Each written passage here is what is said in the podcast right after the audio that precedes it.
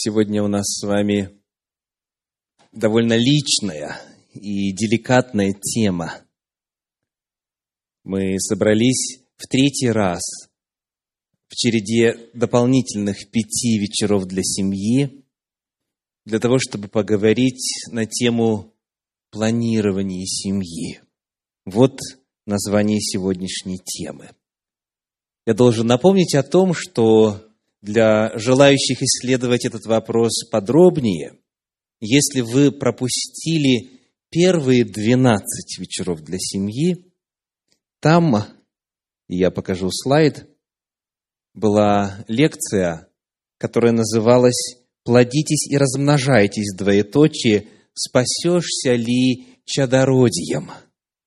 Есть аудио и видеозапись этой лекции, где мы рассматривали вопрос, в принципе говоря, против ли Библия контрацепции как таковой. Мы исследовали изначальную заповедь «плодитесь, размножайтесь», мы исследовали цели интимной жизни, которые раскрыты в Священном Писании. И таким образом довольно много и основательно уже этим вопросом задавались и находили библейские ответы. Лекция номер девять в первых двенадцати вечеров для семьи, которая называлась, повторю, «Плодитесь и размножайтесь, двоеточие, спасешься ли чадородием?» Она имела место в воскресенье 20 октября 2013 года.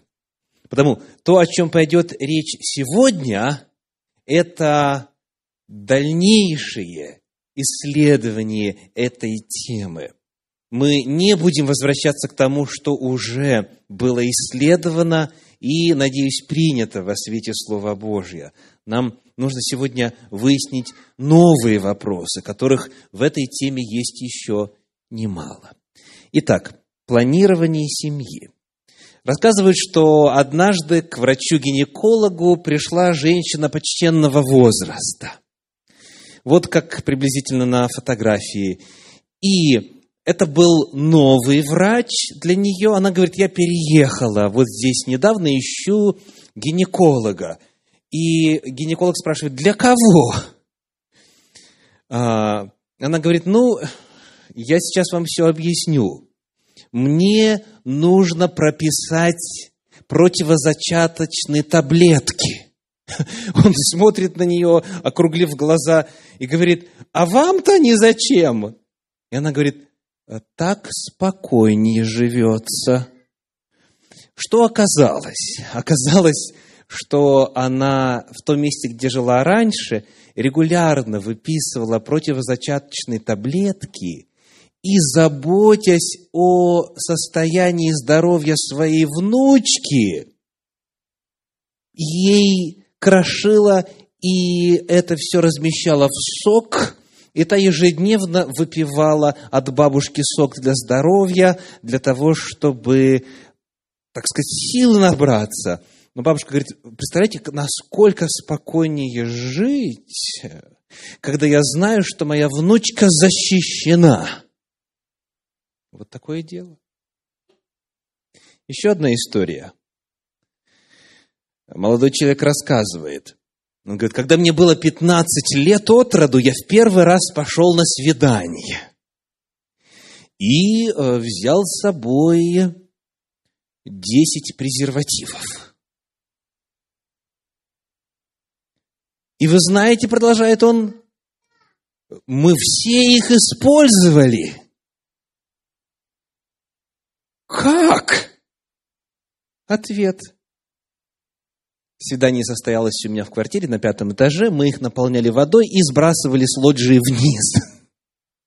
Вот такое было первое свидание. Вот так вот использовались противозачаточные средства. Есть много разных историй, и реальных, и выдуманных, которые э, случаются с людьми в контексте вот такой непростой такой деликатной, такой личной темы. Я прекрасно себе отдаю отчет в том, что мы родом все-таки большинство из присутствующих из Советского Союза, где на эту тему вообще не принято было говорить вслух. потому не ожидаю от вас большого энтузиазма, что касается выражения лиц. Но вот, тем не менее, вижу, что вы реагируете, реагируете пока активно, и надеюсь, что разум ваш открыт. Главное, для Божьей истины. Потому что, как мы выяснили уже во время предыдущих вечеров для семьи, Священное Писание не стыдится говорить об интимном. На страницах Святого Слова Божия очень откровенно вопросы интимной жизни описаны.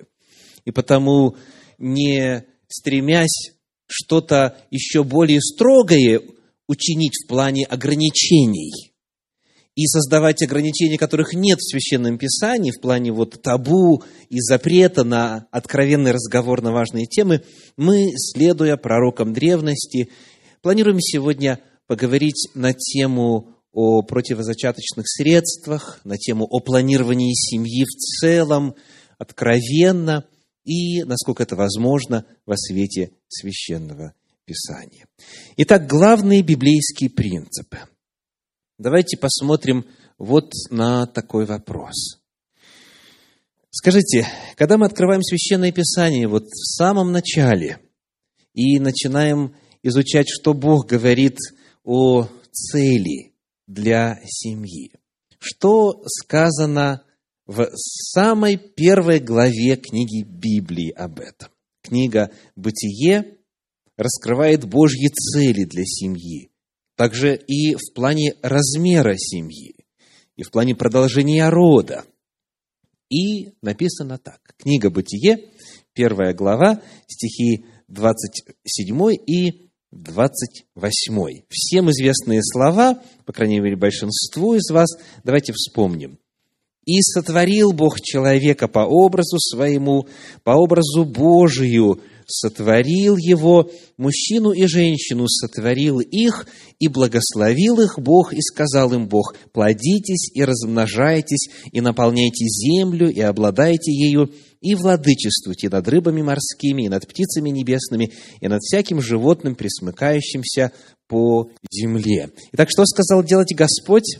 Плодитесь и размножайтесь. То есть изначально в Божьем замысле то, чтобы у человеческой семьи, у мужчины и женщины, которые объединяются священным союзом брака, священным союзом семьи, были дети. То есть цель совершенно определенно выражена с самого начала. Дети должны быть. Согласны? Это заповедь. Плодитесь и размножаетесь. И это отменить никто не может. В лице наших прародителей все мы получили такую заповедь. Плодитесь и размножайтесь. И вот когда грех, к сожалению, вошел в мир, и когда многие люди отступили от Всевышнего, стали нарушать законы Божьи, и Господь вынужден был истребить то допотопное, развращенное поколение, когда Ной выходит из ковчега, и Господь благословляет его и его семью, вновь звучит призыв. Девятая глава книги Бытие, первый стих. Бытие 9.1. «И благословил Бог Ноя и сынов его, и сказал им, плодитесь и размножайтесь, и наполняйте землю». То есть, новая эпоха началась. Новая эра началась. Нечестивцы уничтожены. Божий план остается в силе. Когда мы смотрим на то, как представлен вопрос деторождения, мы находим, что Бог желает, чтобы в каждой семье были дети. Это Его воля. Плодитесь и размножайтесь. Хоть и прошло более 15 веков, воля Божья остается неизменной. От момента сотворения Адама и Евы до потопа и выхода Ноя и его сыновей с женами из ковчега. Ничего в плане Божьей воли не поменялось. Давайте посмотрим на следующую эпоху. Это книга «Исход», 23 глава, стихи 25 и 26. Книга «Исход», 23 глава, стихи 25 и 26. Прочитаем. «Служите Господу Богу вашему, и Он благословит хлеб твой и воду твою, и отвращу от вас болезни, не будет преждевременно рождающих и бесплодных в земле твоей, число дней твоих сделаю полным. Когда описывается Божье благословение, в чем оно выражается, согласно тексту? В том, что не будет бесплодных, сказано, не будет преждевременно рождающих и бесплодных в земле твоей. То есть, если в семье нет детей вообще, то это ситуация, которая является искажением изначального Божьего плана. И хотя мы все прекрасно знаем, что, к сожалению, грех вошел в мир, и с грехом многие проблемы, в том числе и способности к деторождению. И есть семьи, которые очень хотят иметь детей, но бесплодные, и при всем старании у них не получается. Это понятная ситуация. Но когда семья, муж и жена принимают решение не иметь детей, хотя могут – и они принимают решение, а мы хотим лучше вот путешествовать, или мы хотим лучше жить в свое удовольствие, или в силу каких-то иных причин, которые не связаны с Богом или Его волей вообще. Они решают оставаться бездетными в вопросах удобства, для экономии средств и так далее, то здесь, и мы должны об этом сказать совершенно определенно, воля Божья нарушается. Бог желает, чтобы в каждой семье были дети. Плодитесь и размножайтесь. Когда мы с вами изучали этот вопрос в первой череде 12 встреч, 12 вечеров для семьи, мы обратили внимание на то, что здесь не содержится количественных характеристик. Не сказано, сколько у семьи должно быть детей, когда хватит, каким образом планировать. Это все не открыто. Есть определенные встроенные ограничители непосредственно в текст этого благословения, но сам факт детей абсолютно безусловен. Плодитесь и размножайтесь. Это первый библейский принцип. Потому если семья в планировании количества детей, она исходит из прямого отрицания этого божественного принципа, это нарушение воли Божьей. А нарушение воли Божьей как зовется? Грехом. Это грех. Это грех. Тем не менее, когда мы открываем Священное Писание далее, я вновь напомню, что э, главным образом вопрос о том, допустимы ли какие-то формы планирования семьи или нет, мы уже изучили в Священном Писании во время нашей девятой встречи, первых двенадцати вечеров. Сегодня я хочу представить вам некоторую дополнительную информацию.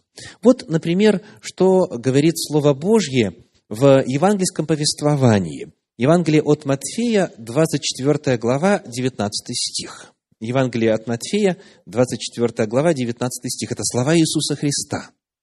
Он описывает очень трудное, суровое время для народа Божия. Итак, читаем. 24, 19. Горе же беременным и питающим сосцами в те дни. Если не задумываться о контексте, то, на первый взгляд, у нас противоречие. С одной стороны, Библия говорит, что деторождение – это благословение, плодитесь, размножайтесь, а тут вдруг, если ты беременна, то тебе горе. Если у тебя малое дитя, то тебе горе. Кто напомнит, каков контекст этих слов? Почему именно так сказано? О чем говорит Иисус? Он пророчески предсказывает разрушение Иерусалима, которое и в действительности имело место в 70-м году нашей эры.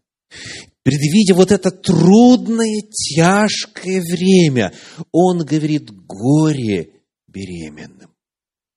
Скажите, когда Бог говорит о чем-то или о ком-то горе, Он говорит, это хорошее явление, к этому надо стремиться, или нечто прямо противоположное. Я думаю, понятно? Да? То есть есть периоды, есть определенные внешние факторы, в частности, вот в истории народа Божия, где беременность нежелательна. Почему? Не потому, что Бог поменял свою волю, Не потому, что он перестал любить детей, а потому, что он жалеет вот эту маму будущую или маму потенциальную, которая в этих тяжких условиях, в данном случае военных действий, осады, голода, где, как рассказывает Иосиф Флавий, фактически были факты людоедства, в силу того, что всякая поддержка хлебная и иная, что касается питания, была истреблена.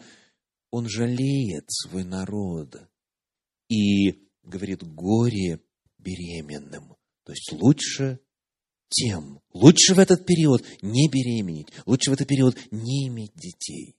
Потому что есть определенные внешние факторы, которые создают соответствующие условия. Давайте еще посмотрим на одно место из Евангелий. Это Евангелие от Луки, 23 глава, стихи 28 и 29. Евангелие от Луки, 23 глава, стихи 28 и 29. Иисус же, обратившись к ним, сказал, «Дщери Иерусалимские, дочери Иерусалимские, к женщинам Иерусалима обращается. «Не плачьте обо мне, но плачьте о себе и о детях ваших, ибо приходят дни, в которые скажут, блаженны неплодные, и утробы не родившие, и сосцы не питавшие». Этот текст еще более парадоксально звучит, если не учитывать контекст, потому что Господь говорит о том, что благословение в том, чтобы не было неплодных. А тут прямо противоположное утверждение. Блаженны неплодные. Потому что Бог волю свою поменял? Отнюдь нет. Потому что вновь вот здесь Иисус Христос на пути на Голгофу, на распятие, когда женщины о нем плачут, он говорит, о себе плачьте и о детях ваших, потому что настанет время, и он вновь ссылается на этот ужасный период осады Иерусалима, на иудейскую войну, которая принесла много горя. И вот в тот период блаженство выражается не в деторождении, а наоборот, в отсутствии оного. Итак, это открывает нам очень важный библейский принцип. Оказывается, заповедь «плодитесь и размножайтесь» из уст самого Господа в определенные периоды истории ограничивается, потому что Он жалеет свой народ. Потому что Он знает, что, скорее всего, и мама может погибнуть, и дитя новорожденное может погибнуть, что не будет чем кормить этого ребенка, что вот эти обстоятельства экономические и иные, они сделают вопрос воспитания, да и самой жизни этого ребеночка очень проблематичным, если даже не невозможным. Потому Священное Писание нам открывает о том, что внешние обстоятельства, в которых находится та или иная семья, могут на частном уровне временно, пока идут эти обстоятельства, они могут изменять изначальный Божий план. И таким образом у каждой семьи получается возможность, обретая мудрость от Господа, получая от него откровение, фактически решать вопросы планирования семьи. Зная, когда это благословение, а когда в другой период блаженные, утробы не рождающие. Итак, это вот некоторые принципы общего характера, которые показывают, как Священное Писание смотрит на этот вопрос. Теперь, еще. Как вы думаете, во времена священного писания существовали у цивилизаций, в которых жил народ Божий, и в цивилизациях вокруг их, в Египте, в Шумере, затем в Медоперсии, в Греции, в Риме, существовали ли методы контрацепции? Существовали ли способы предохранения от беременности? Ответ – да. Ответ – да. Вот несколько фактов. А, вы видите текст на английском, давайте переведем его вместе. папирус, посвященный теме медицины, описывает различные методы контрацепции, которые использовались в Китае еще до 2000 года до нашей эры. На древних документах отражено знание принципов планирования семьи. В Китае еще до 2000 года, до нашей эры. В Египте в 1850 году до нашей эры. В одном из папирусов засвидетельствовано, засвидетельствовано знание методов контрацепции. Представляете? Это как раз то самое время, когда народ Божий готовился переселиться в Египет. Это, это приблизительно эпоха патриарха Авраама. Он где-то за, за 100 э, лет до этого путешествовал в то время. Вот в то время в Египте это уже было широко распространено и известно. Еще один документ, а, так называемый Соран Ефесский, годы жизни с 98 по 139 уже нашей эры, греческий врач, перечисляет 17 медицинские подтвержденных методов контрацепции в то время. То есть, иными словами, вот та историко-культурная среда, в которой жил народ Божий, она знала о методах контрацепции. И потому логично было бы ожидать, что если это против воли Божьей, если в действительности планирование семьи это нечто, что представляет собой грех, о том, что это не так, мы убедились уже в девятой лекции, то Библия об этом говорила бы, по крайней мере, несколько раз. Вот, например, народы вокруг Израиля, они были очень развращенными народами. Молчит ли Библия на эту тему? Нет, она постоянно, постоянно об этом говорит. И это запрещено, и это запрещено, и такая девиация запрещена, и это есть мерзость, и так далее. И многократно повторяет. Человеческие жертвоприношения – то же самое. Библия говорит, мне это отвратительно, мне это на ум никогда не приходило. И так далее. То есть, все, что в обществе было острой проблемой и шло в разрез воли Божьей, Священное Писание адресует. Ну и теперь вопрос. Запрещает ли Библия контрацепцию? То есть, есть ли какая-то заповедь, которая говорит, никак не планируйте семью? Не используйте никакие методы контрацепции. Есть ли в Библии подобный запрет? Вот именно что было сказано. Нельзя, не делай, не осуществляй, запрещено, грех, мерзость, беззаконие и так далее. Есть? Ответ, нету ни одного. Нету ни одного. А должно бы быть, если предположить, что это в очах Господа есть грех. Это некоторая дополнительная информация, вдобавок к тому, что нами уже было исследовано. Фактом является то, что Библия нигде не запрещает планирование семьи. Ну, и теперь давайте вспомним основополагающий принцип, который нам нужен для того, чтобы сформулировать библейские критерии. Как отличить, какие методы контрацепции применимы и можно применять, согласно Библии, а какие нельзя. Это то, что мы рассматривали с вами вот э, в то время, когда изучали этот вопрос в первый раз. И главный вопрос здесь, когда начинается жизнь? Вы знаете, что есть разные ответы на этот вопрос, но нас интересует, конечно же, Священное Писание.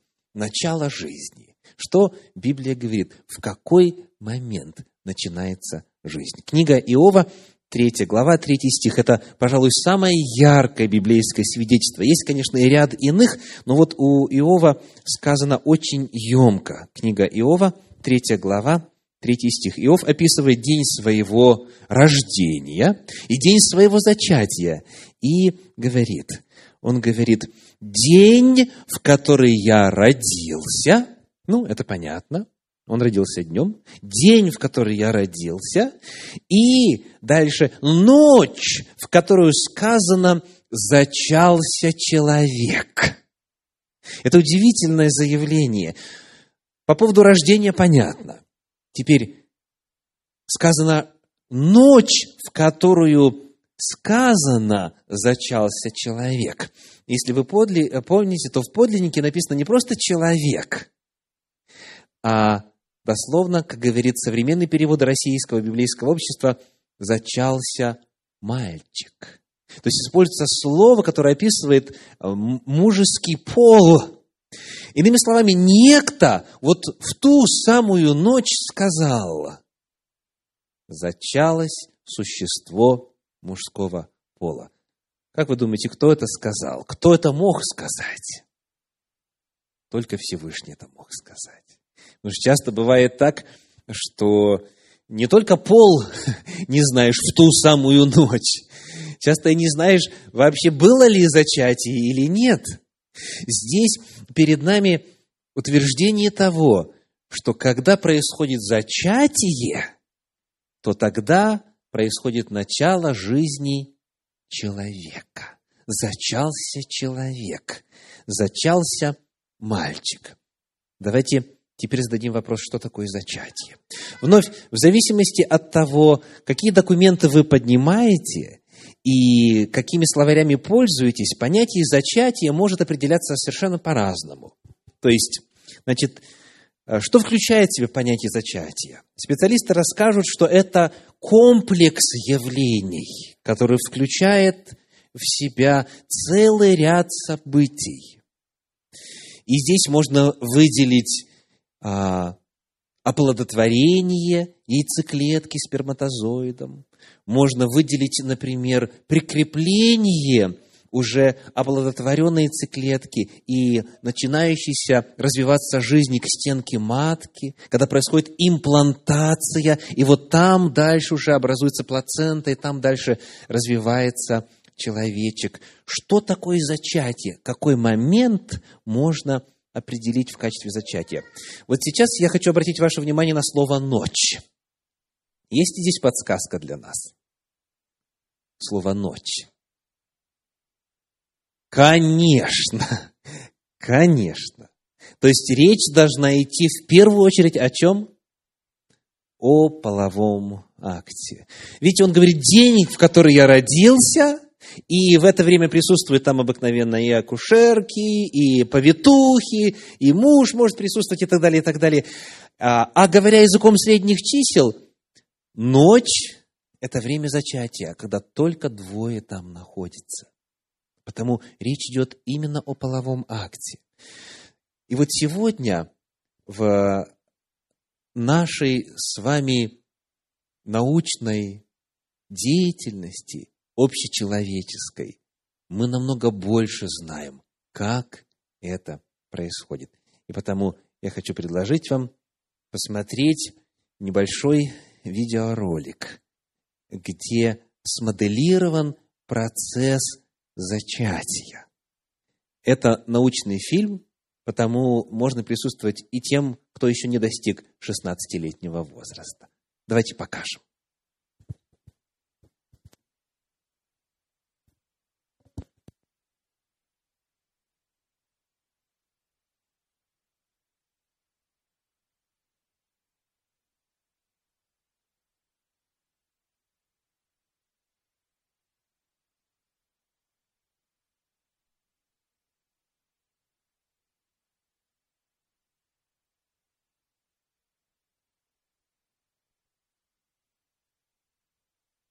Плодотворение – героическая история одного сперматозоида, преодолевшего множество преград, чтобы слиться воедино с яйцеклеткой и дать начало новой жизни. Это история о каждом из нас.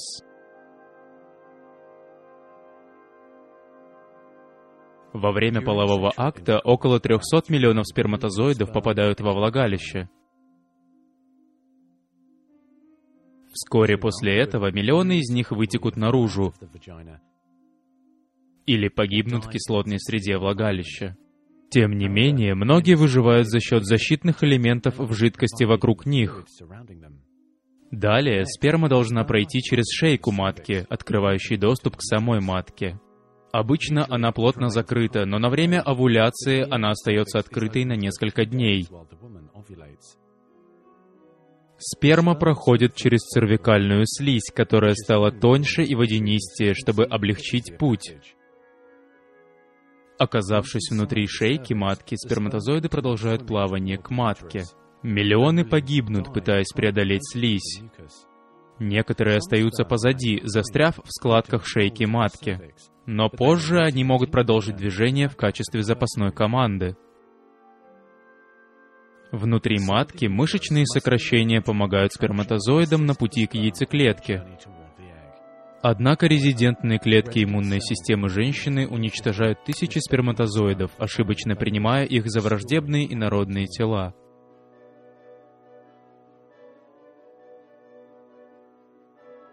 Далее половина сперматозоидов направляется в пустую фаллопьеву трубу, а другая половина попадает в маточную трубу, содержащую в себе неоплодотворенную яйцеклетку. К этому моменту сперматозоидов осталось лишь несколько тысяч. Внутри фаллопьевой трубы крошечные реснички двигают яйцеклетку в сторону матки. Чтобы продолжить свой путь и достичь яйцеклетки, сперматозоиды должны преодолеть встречные движения. Некоторые из них запутываются в ресничках и умирают. Во время этой части путешествия химические вещества в половом пути вызывают изменения в мембране, покрывающей головку сперматозоида. В результате он становится гиперактивным и начинает плыть быстрее к месту назначения. В конце концов, сперматозоиды достигают яйцеклетки. Из 300 миллионов в начале только несколько десятков остаются в живых. Яйцеклетка покрыта слоем клеток, называемых корона радиата или лучистый венец. Сперматозоид должен пройти через этот слой, чтобы достичь наружного слоя яйцеклетки, зона пелюсида. Когда сперматозоиды достигают этой оболочки, они прикрепляются к специализированным рецепторам на ее поверхности что является сигналом для акросомы выпускать пищеварительные ферменты, помогающие сперматозоиду пройти через защитный слой. Внутри зоны пелюсида узкое, заполненное жидкостью пространство в непосредственной близости от клеточной мембраны яйцеклетки. Первый установивший контакт сперматозоид оплодотворяет яйцеклетку. После рискованного путешествия и вопреки всем преградам, единственный сперматозоид прикрепляется к клеточной мембране яйцеклетки. В течение нескольких минут их внешние мембраны сливаются, и яйцеклетка принимает сперматозоид внутрь. Это событие вызывает изменения в оболочке яйцеклетки, которые не позволяют другим сперматозоидам прикрепиться к ней. Затем яйцеклетка выпускает вещества, отталкивающие другие сперматозоиды от себя. Ее оболочка становится непроницаемой для оплодотворения. По мере распространения реакции по ее поверхности, зона пелюсида затвердевает, останавливая менее везучие сперматозоиды. Сперматозоиды снаружи яйцеклетки более не могут прикрепиться к зоне пелюсида. Тем временем внутри яйцеклетки развертывается плотно упакованный генетический материал отца.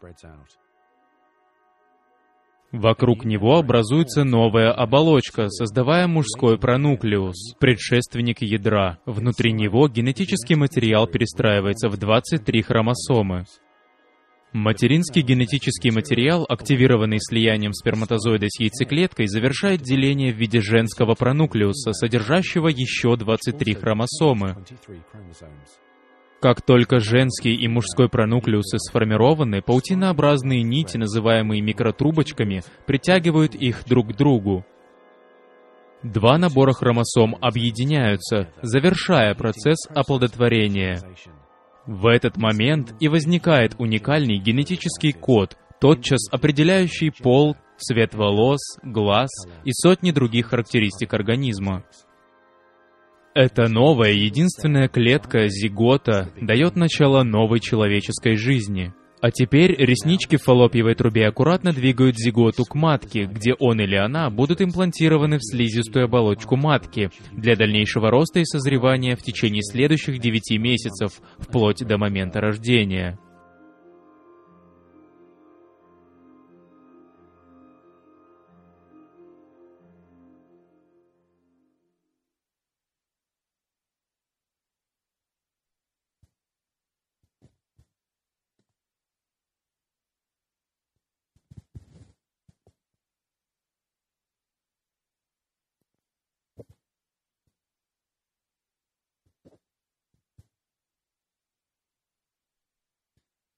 Понимание того, каким образом происходит начало новой жизни, во многом определяет, каким методом контрацепции во свете принципов Священного Писания дозволено пользоваться.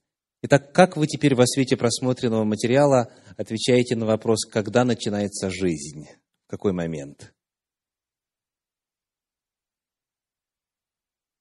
Когда мужская половая клетка, сперматозоид, встречается с женской половой клеткой, яйцеклеткой, и происходит их слияние. Тут же, обратили внимание, тут же происходит обмен информацией, и тут же в этот миг становится ясно, каким человек будет, цвет волос, глаз и так далее, и так далее. И дальше уже это оплодотворенная яйцеклетка, она путешествует по фаллопиевой трубе, оказывается в матке и прикрепляется к стенке матки, и там продолжает развиваться. То есть термин «зачатие» с точки зрения священного писания и во свете знаний современной медицины – Э, применяется для описания именно оплодотворения, оплодотворения, а не имплантации. И это чрезвычайно важно.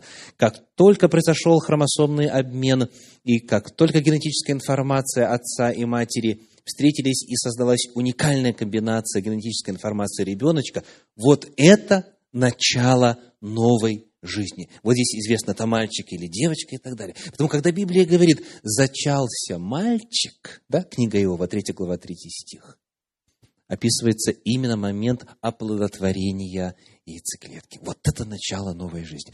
Потому методы контрацепции, которые могут использоваться на базе священного писания или во свете принципов священного писания, они не должны посягать на начавшуюся жизнь. Ну что ж, а теперь давайте во свете этого сделаем обзор существующих ныне методов контрацепции. Начнем с так называемых естественных. Естественных. Он представляет собой в первую очередь вот такой подход воздержания в период овуляции. Ну, напомним, что такое овуляция? Согласно новому словарю русского языка, это выход созревшего яйца женской половой клетки из яичника. У женщины два яичника, и они по очереди через месяц, один месяц одна, другой месяц другая сторона, производят созревшую яйцеклетку, которая в состоянии быть оплодотворенной. И вот в тот период, когда происходит овуляция, когда женская половая клетка высвобождается из яичника, вот в этот момент времени только возможно зачатие. И это фактически окошко всего в несколько дней. Всего в несколько дней. Потому те, кто внимательно следит, и здесь есть разные подходы, это измерение температуры и а, исследование состояния выделений э, и так далее, и так далее. Те, кто хочет еще более точно, они используют специальные схемы и так далее. Но вот, по-простому говоря, в середине цикла женщины, а, где как раз-таки и возможно, это единственные несколько дней, когда возможно оплодотворение, вот в этот момент некоторые воздерживаются от интимной жизни, воздержание в период овуляции – это самый простой, так называемый естественный способ. Теперь а, еще один, который тоже можно отнести к разряду естественных, это так называемый прерванный половой акт, когда семяизвержение не происходит, а, и, то есть не происходит так, чтобы затем сперматозоиды попали в матку и далее совершили свое дело. Прерванный половой акт – это еще один метод, который не нарушает и который не посягает на жизнь. Дальше. В Священном Писании есть очень интересная информация на эту тему. Книга Левит, 15 глава, 8 стих. Книга Левит, 15, 8 говорит, «Если мужчина ляжет с женщиною, и будет у него излияние семени, то они должны омыться водою и нечисты будут до вечера». Как вы думаете, о чем идет речь? Вот эта фраза «излияние семени», что она означает? То есть идет ли речь об обычной эякуляции, которая случается во время полового акта, или же речь идет о чем-то другом? Слава Богу, у нас есть контекст. И понятие а, извержения семени или излития семени описано прямо перед этим. Посмотрите, пожалуйста, на 15 главу книги Левит, стихи 16 и 17. 15 глава, стихи 16 и 17. Если у кого случится излияние семени, то он должен омыть водою все тело свое, и нечист будет до вечера. И всякая одежда, и всякая кожа, на которую попадет семя, должна быть вымыта водою, и нечиста будет до вечера. Что описывается? Как это называется в медицине? Полюция. То есть так называемое непроизвольное семя извержений, которое у мужчин, как правило, сопровождается э, сновидениями и так далее. Не всегда, но суть заключается в том, что семя э, оказывается в соприкосновении с какими-то материалами. И тут упоминается у нас что? Э, кожа, одежда и так далее. Обычное дело – вот э, ночью случается непроизвольное семяизвержение. И это делает человека каким? Нечистым до вечера. То есть, обратите внимание, это не вопрос греха, это не вопрос беззакония или мерзости какой-то. Сказано, омоет тело водою. Ну, по-другому и нельзя, хотя бы в целях гигиены. Но здесь еще и церемониальная, церемониальная составляющая есть. А мой тело водой нечист будет до вечера, и все на этом. То есть, фраза «излияние семени» в контексте означает излияние семени, так сказать, не по назначению. То есть, наружу, когда семя оказывается на каких-то материалах. И вот теперь можем вновь прочитать 18 стих. «Если мужчина ляжет с женщиной, и будет у него излияние семени». Как вы думаете, описывается обычный половой акт или вот как раз-таки ситуация, при которой семя попадает на какой-то иной материал, какую-то иную поверхность? Ваши догадки. Из контекста ответ совершенно определенный половой акт не делает людей нечистыми. Если все произошло как вот а, природой задумано, как говорится, когда семяизвержение произошло во время полового акта, то тогда никакой нечистоты нет. А если оно попало куда-то вне, то вот тогда, а, снова вспоминаем предыдущие 16 и 17 стих, вот тогда получается нечистота. Поэтому Отсюда очень важный вывод в целях нашей темы. Является ли это грехом, когда семя попадает не по назначению? Нет. Это вопрос церемониальной нечистоты.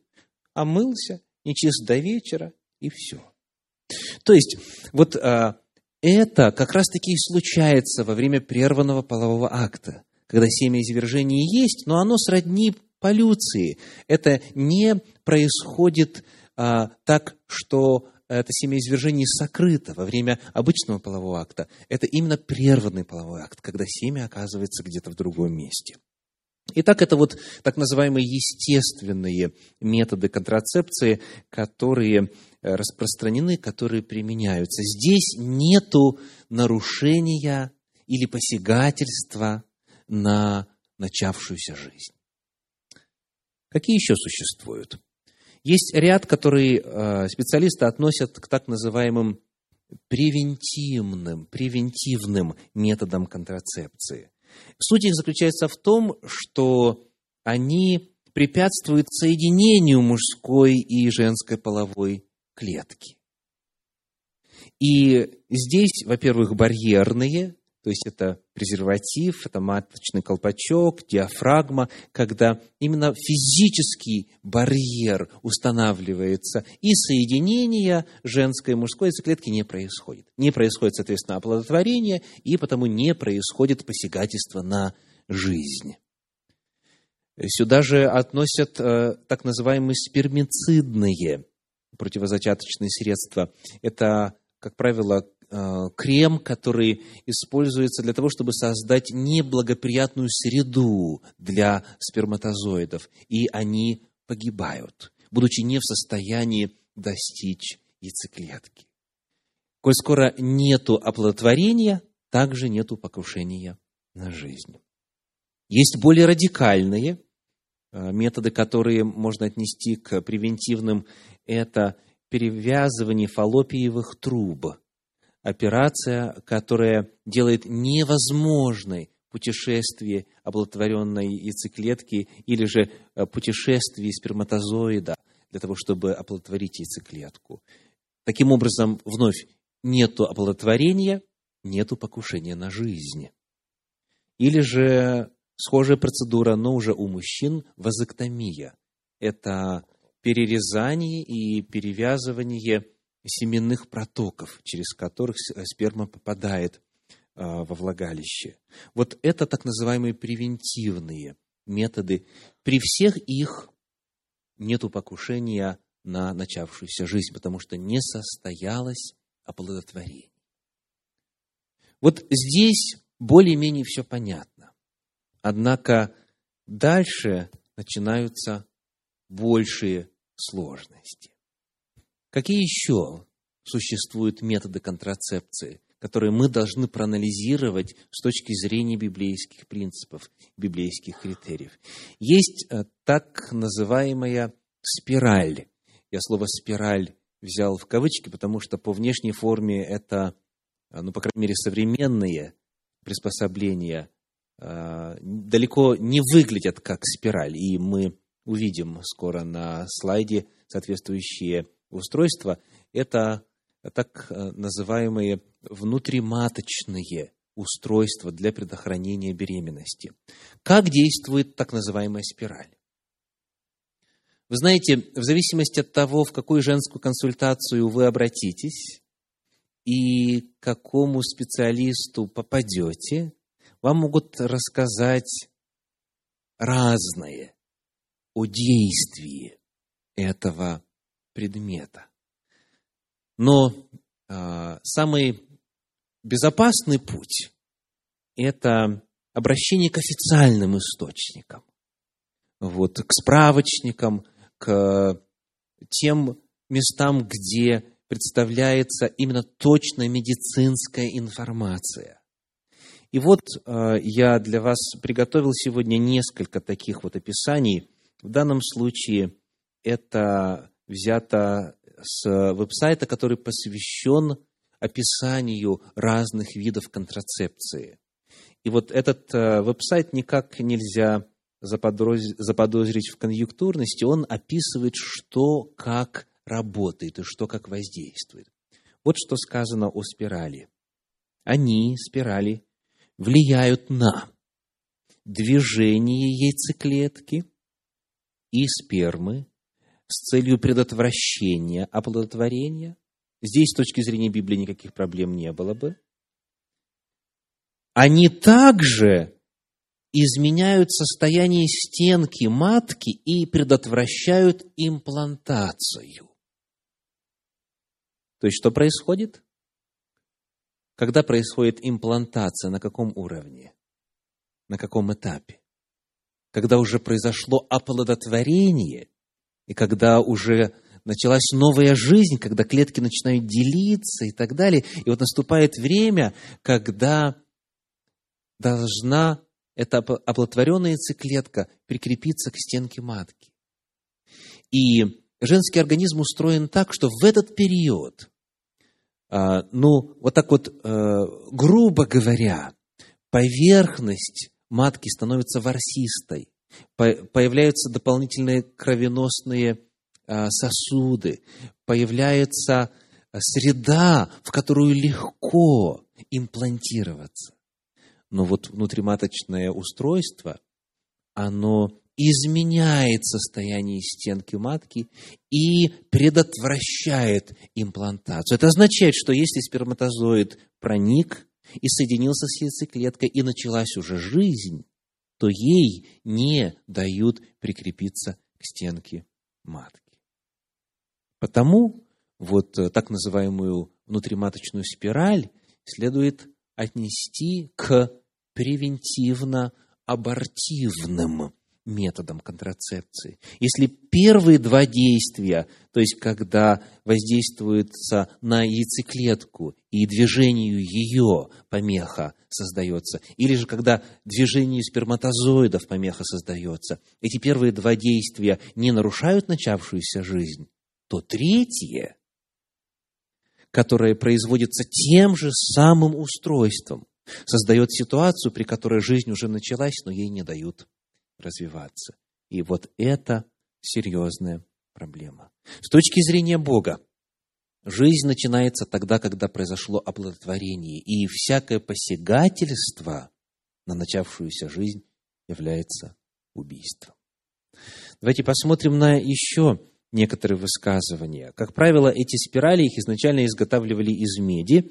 И вот еще один а, источник описывает. Спираль предотвращает беременность, не позволяя оплодотворенной яйцеклетке прикрепиться к стенке матки. Если оплодотворенная яйцеклетка не может прикрепиться и расти, она не в состоянии развиться в плод. Представляете? Вот именно об этом идет речь. И это, к сожалению, не всегда звучит во время консультации тем женщинам, которые пытаются по велению своей совести и в стремлении быть верным принципам Священного Писания выбрать правильный метод контрацепции. Проблема с внутриматочной спиралью заключается в том, что она создает ситуацию, при которой оплодотворенная яйцеклетка не может прикрепиться к стенке матки. И тогда жизнь погибает. В современном мире есть э, внутриматочные устройства, которые снабжены гормонами. И вот на экране вы видите слайд с официального веб-сайта компании, которая называется Мирена. Это наиболее широко используемое внутриматочное устройство в контексте контрацепции, где рассказывается о действиях и вот здесь у нас три действия. Я прочитаю по-английски, мы переведем вместе. Э, говорится, thickens cervical mucus to prevent sperm from entering uterus. То есть, а вот эта внутриматочная спираль с гормонами, которые постоянно выделяются и воздействуют на тело женщины. Что она делает? Она утолщает, создает утолщение а, слизи, которая находится при входе в матку, для того, чтобы помешать сперматозоидам пройти дальше. Это первое действие. Второе говорит, inhibits sperm from reaching fertilizing and fertilizing egg. Она препятствует сперме а, достигнуть и оплодотворить яйцеклетку. То же действие само по себе с точки зрения вот главного принципа, который мы сегодня постулируем, не является греховным. Однако вот третье действие – thins uterine lining. То есть утончает, что? Утончает поверхность матки. И вот в результате оплодотворенная яйцеклетка не может прикрепиться, у нее нет среды, и она просто покидает организм. Теперь, говоря о гормональных э, методах контрацепции в целом, которые включают в себя таблетки, инъекции, наклейки, имплантанты, э, кольца и уже упомянутая спираль, которая содержит именно гормоны. Все они действуют, хотя там может быть доза разная и чуть-чуть разные гормоны используются, но действие их всех э, направлено вот на три таких главных фактора. И вот они. Я цитирую снова из официальных источников. Давайте переведем вместе. Беременность предотвращается комбинацией нескольких факторов. Гормональные контрацептивы обыкновенно останавливают овуляцию, то есть не происходит созревание и высвобождение созревшей яйцеклетки из яичников. Дальше. Э, гормональные контрацептивы также изменяют э, слизь, э, которая мешает или делает трудным продвижение спермы и достижение вот этой яйцеклетки. И в-третьих, гормональные контрацептивы, они предотвращают беременность, изменяя поверхность матки для того, чтобы оплодотворенное, оплодотворенная яйцеклетка не была в состоянии имплантироваться. И вот это серьезная проблема. Это официальные источники, которые рассказывают о том, каким образом действуют гормональные средства. Конечно, многие пользуются ими в силу удобства. Ну, в частности, тогда, когда делается укол сроком на один год, когда менструация у женщины может случаться раз в квартал или раз в год и, и так далее. Но проблема заключается в том, что одно из воздействий на женский организм, оно по своей природе абортивно.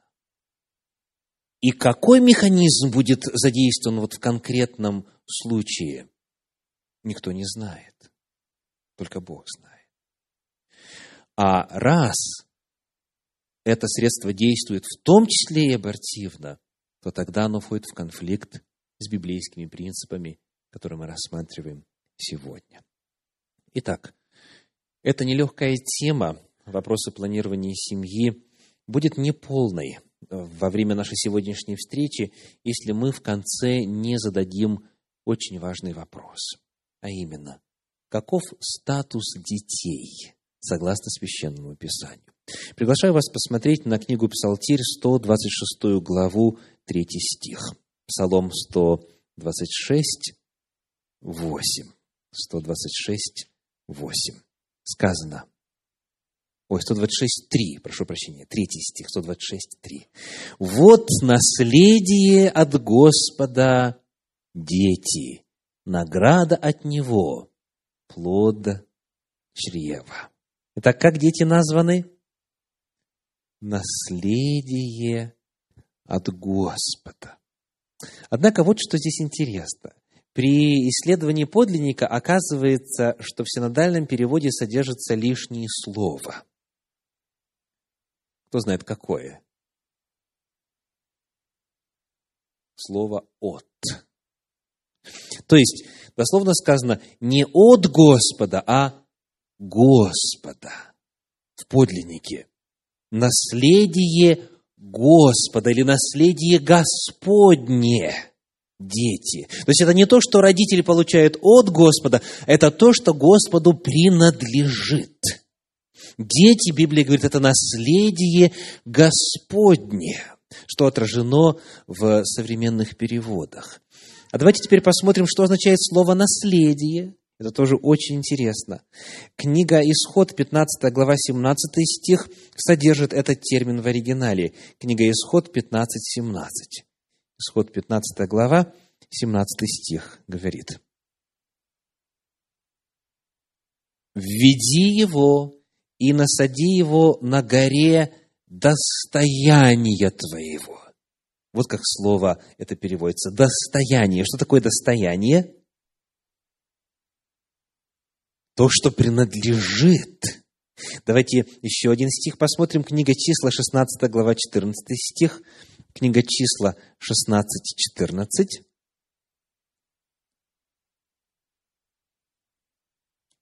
Шестнадцать, четырнадцать. «Привел ли ты нас в землю, где течет молоко и мед, и дал ли нам во владение поля и виноградники?» Как переведено слово? владение.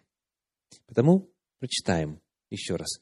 Вот собственность, владение Господа дети. Это каков статус детей согласно Библии? Они Господни.